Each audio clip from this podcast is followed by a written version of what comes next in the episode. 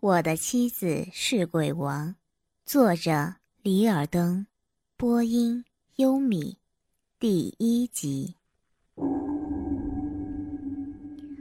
这是一个深秋的傍晚，我正坐在书房里写教案，一阵歌声打断了我的思路。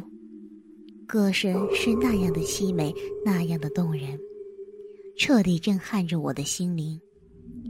在我认识的人当中，能唱出《鬼新娘》这首歌的各种滋味的，除了萧华，没有第二个人。果然，当我的目光离开显示器，向客厅望去时，一个美丽少妇一边哼着曲儿，一边走进客厅。这个美丽少妇就是萧华。萧华是我的妻子，她不仅年轻貌美，而且还是一个女强人。他跟我结婚的时候，已经是本市最大的互联网公司的老板。相比之下，我只是一个收入微薄的代课老师。因此，在许多人看来，我们走在一起是一件不可思议的事情，就像电视剧《一仆二主》里的杨树跟唐红一样。然而，世事就是如此微妙，越是觉得不可能发生的事，就越会发生。别的不说，但是我认识萧华的过程本身就是一件很奇怪的事情。那是三年前的夏天，我跟随学校组织的旅游团到重庆丰都旅游。丰都是全国最著名的鬼城，有许多跟鬼有关的旅游景点，如奈何桥、哼哈祠等。每年一些重大的节日，如清明节、重阳节。丰都某些地方还会举行盛大的祭祀活动。说来也巧，我们到达丰都的第二天正值佛教的盂兰节。我们下榻的酒店附近有一间很大的寺庙，在当天晚上搞了一场超度道场。那道场相当庞大，光是诵经的和尚就超过五百个，还有许多独特的祭祀表演。我和几个同事吃过晚饭后，就到道场场地看热闹。我们先来到一个道家的超度道场，看到数十个打扮成道士模样的人盘坐在一个巨大的棚架跟前诵经。那棚架有十层，每层都放着许多骨灰盒。棚架前面有一个大桌子，桌子上面摆放着各种各样的祭品，而棚架左边则是摆放纸人、纸马的地方。右边则是烧纸钱的地方。这个道家超度道场场面十分单调，就是道士们在不停的诵经，然后每隔一段时间就有人去烧纸钱。我们看了一会儿，其中一个男老师就打着哈欠说：“太无聊了，要求到别的地方去看看。”我们都赞成这位男教师的提议，正准备离开时，一个女老师突然啊！的叫了一声，紧接着重重的摔倒在地上，全身不断的发抖。我们急忙上前将他扶起来，关心的问他出了什么问题。那女教师战战兢兢的说：“我我看见许多许多孤魂野鬼，争先恐后的走到烧纸钱的地方抢纸钱。孤魂野鬼抢纸钱。”听了女教师的话，其他人都很好奇。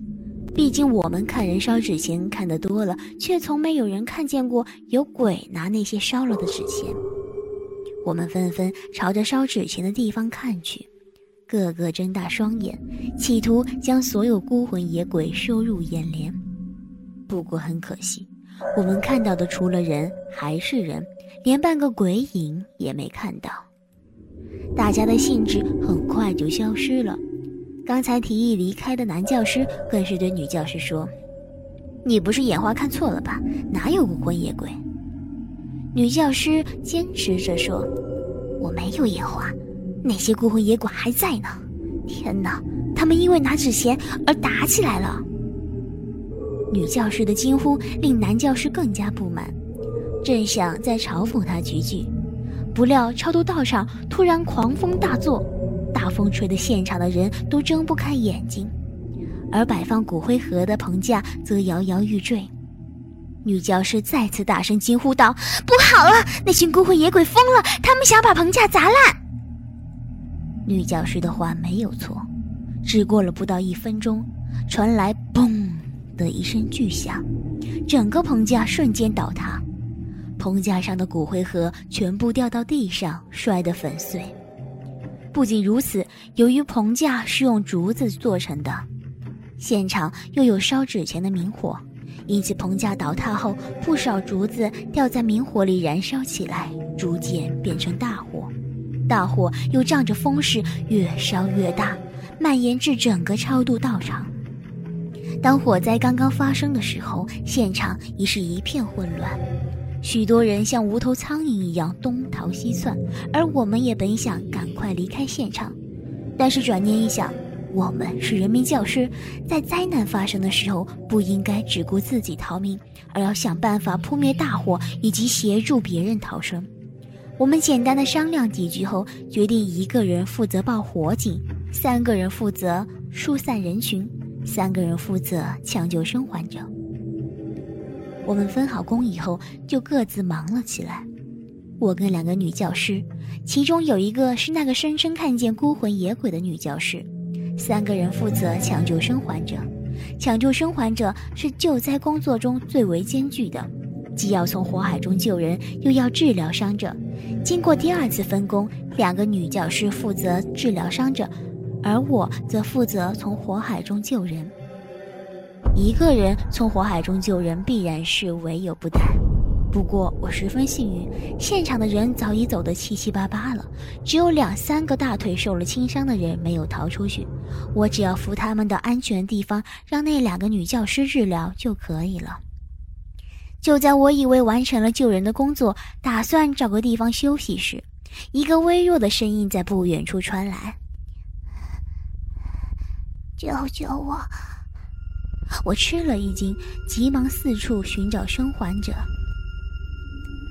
而正是这么一个举动，我看见了几乎吓得我三魂不见七魄的场景：一个年轻的女子仰面躺在地上奄奄一息，而在她的四周，则有四个半透明的白影在不停地飘荡。很明显，那四个半透明的白影就是我们通常所说的鬼魂。看来那位女教师并没有说谎，真的有孤魂野鬼。怎么办？救还是不救？我的内心在天人交战。救他吧，如何对付那四个鬼魂？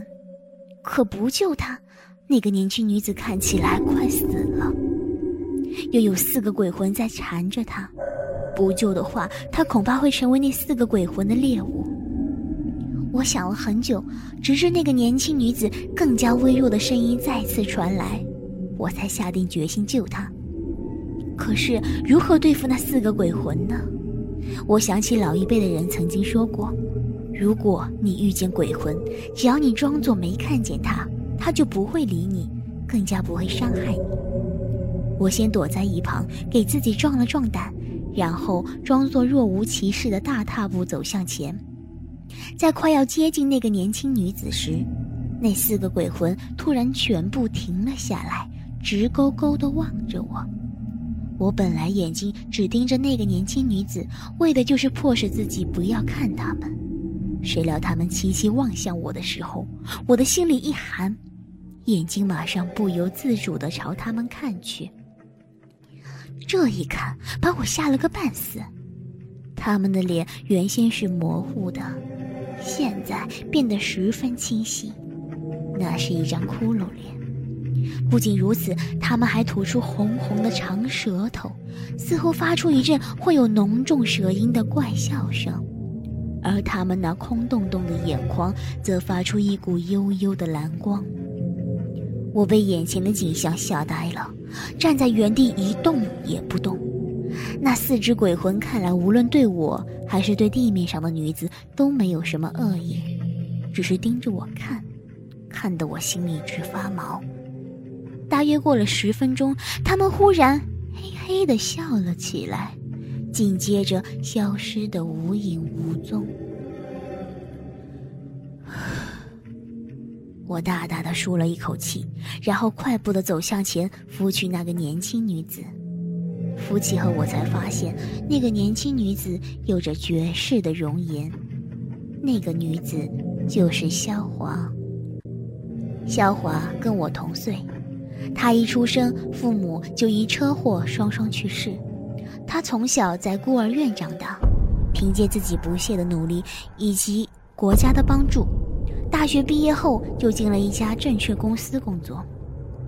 在证券公司里，他学会了炒股票，并由此获得了人生的第一桶金。靠着这桶金，他创办了一家互联网公司，自己亲自担任老总。经过几年的艰苦奋斗，公司上了轨道，于是趁着出差的机会到丰都旅游，放松一下身心。没想到第一次旅游就遇上了火灾，差点丢掉性命。以上关于肖华的种种，都是肖华在医院醒来后，他亲口告诉我的。我对此没有任何怀疑，他十分感激我救了他。回到市里后，就经常约我出来玩。这么一来二去，我们很快从相识到热恋，再从热恋到结婚。小杨，你在想些什么呢？肖华温柔的问话，将我从回忆里拉回现实中来。我轻轻地拥抱着他，吻着他的脸颊，说：“我在回忆我们热恋时的快乐时光呢，是吗？”小华笑了，美丽的女人笑起来就是好看，令人有如沐春风的感觉。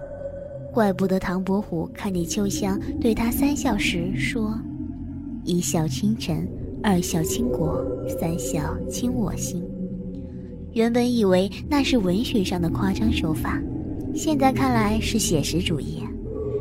看着眼前这绝色的女人，我彻底沉醉了，忍不住寻找她那温暖湿润的迷人嘴唇，亲吻起来。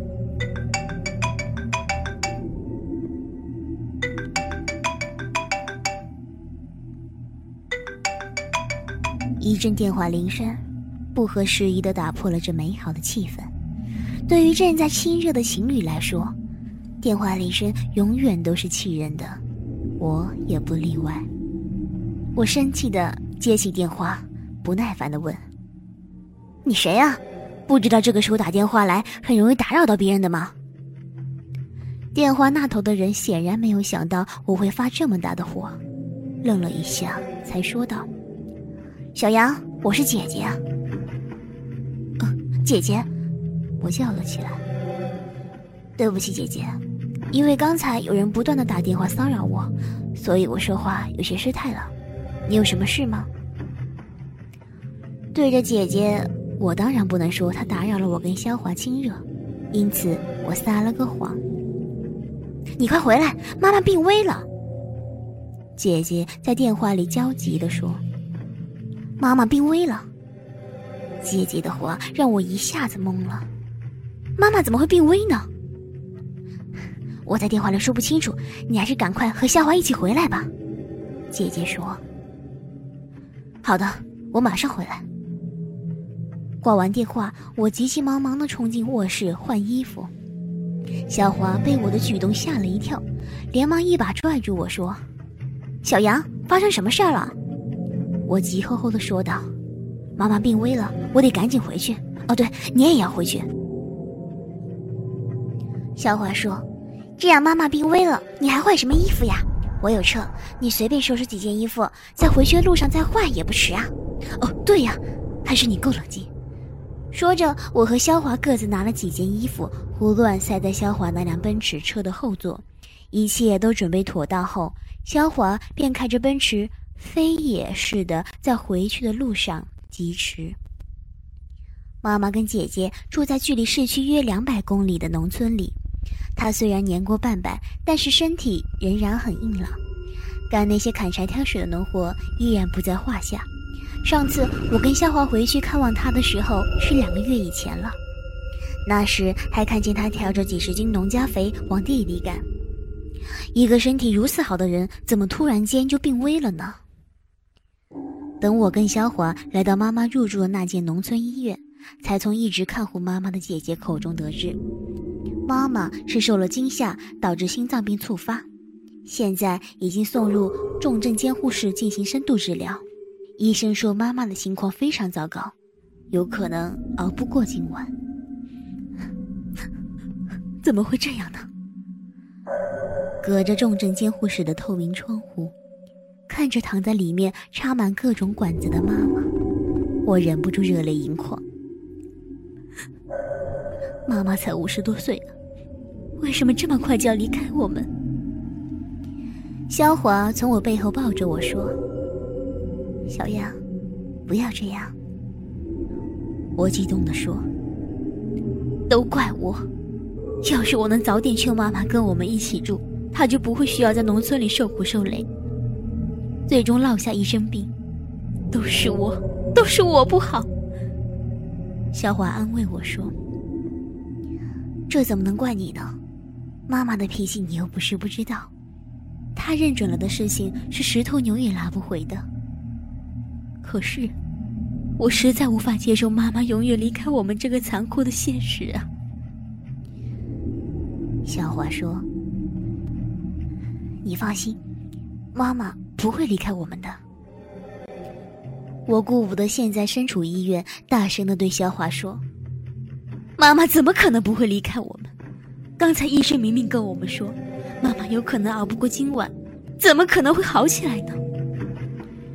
肖华没有回答，双眼紧紧的盯着我，好半天才说：“小杨，你相信我吗？”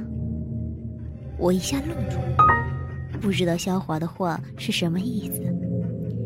尽管我不相信妈妈会好起来，但是肖华毕竟是我的爱妻，他的话我依然会相信。我相信你。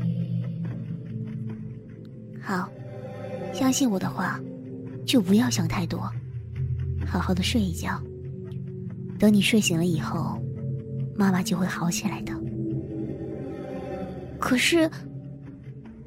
没等我的话说完，肖华迅速的伏在我的耳边，轻轻的说：“好好的睡一觉吧，小杨。”肖华的这句话仿佛有一股神奇的催眠魔力，我竟然一下子就睡了过去。也不知道自己睡了有多久，只知道我是被一股寒气冻醒的。我醒来后，发觉自己睡在医院的某间病房里。周围的空气异常的寒冷，我身上即使盖着厚厚的棉被，仍然感觉到寒气逼人。我感到十分奇怪，心想：大夏天的晚上为什么会这么冷啊？难道医院的中央空调出了问题？正疑惑间，突然病房外面传来哗啦啦的锁链声音，更加感到迷惑不解。这三更半夜的。怎么会有锁链的声音？难道是小偷？不行，我得去看看。我一骨碌爬起身，冒着严寒，悄悄地打开病房的大门，往外探头一望。只见走廊上原本应该亮着的灯泡，此时一闪一闪的。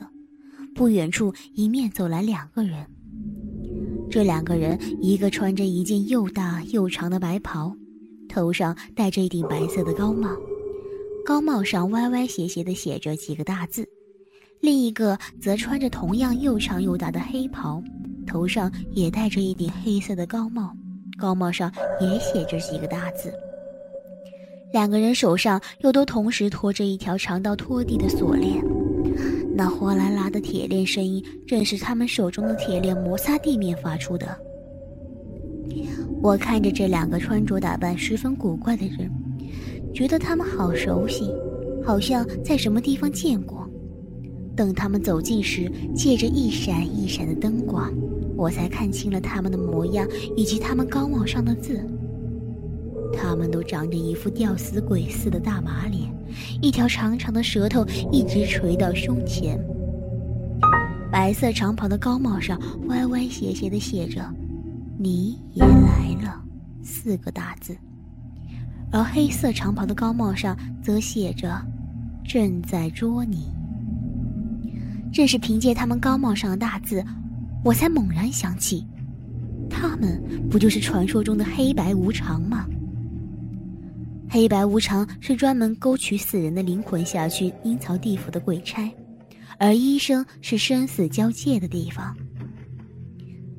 他们既然现在在医院，那就肯定是来勾魂的。我想到这一点，就立刻意识到，他们可能是来勾取妈妈的灵魂。我要能阻止他们，那妈妈不就得救了吗？